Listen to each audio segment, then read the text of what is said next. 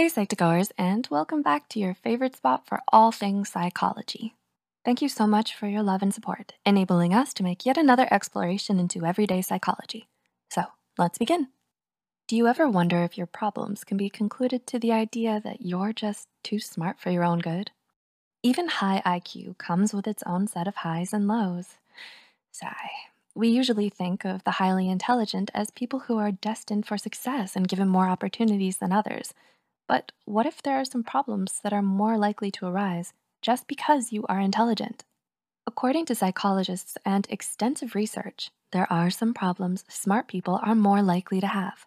Before we begin, please do not use this to self-diagnose as this is not a scale for rating intelligence. With that said, here are six problems only smart people have. Number one, they often suffer from psychological disorders. Yes, you heard that right. Research suggests that your intelligence can also mean an increased risk of you developing certain affective disorders. Psychologist and researcher Ruth Karpinski conducted a study in which all her participants were members of American Mensa, a high IQ society, which requires all its members to have an IQ in the top 2%.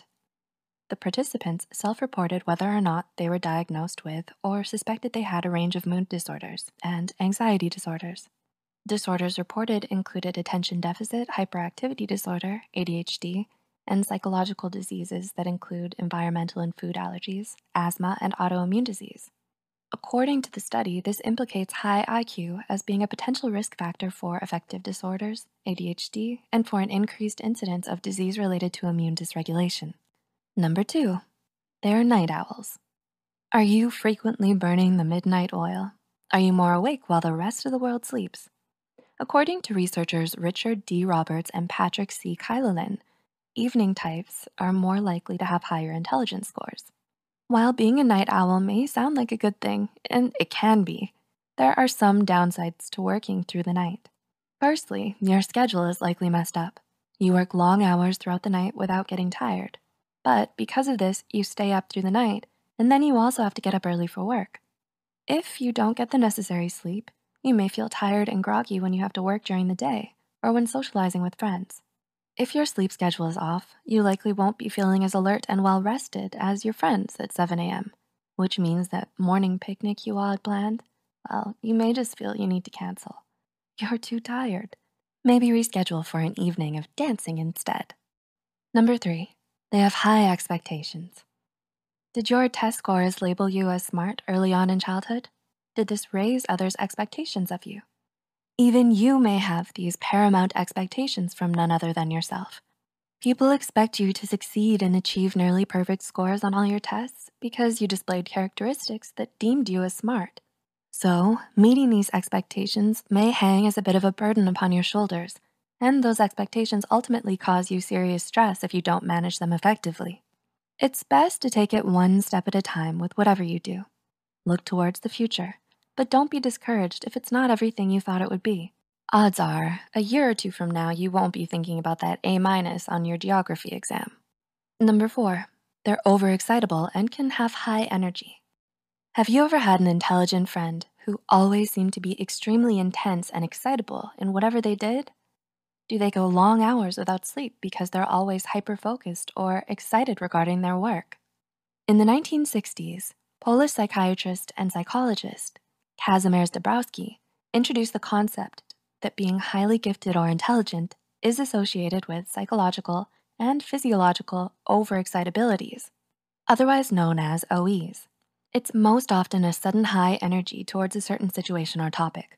It displays itself in varying ways, such as a competitiveness, compulsive organizing, compulsive talking, impulsive behavior, and others. It's unfortunate that these OEs are treated as a problem by teachers or parents.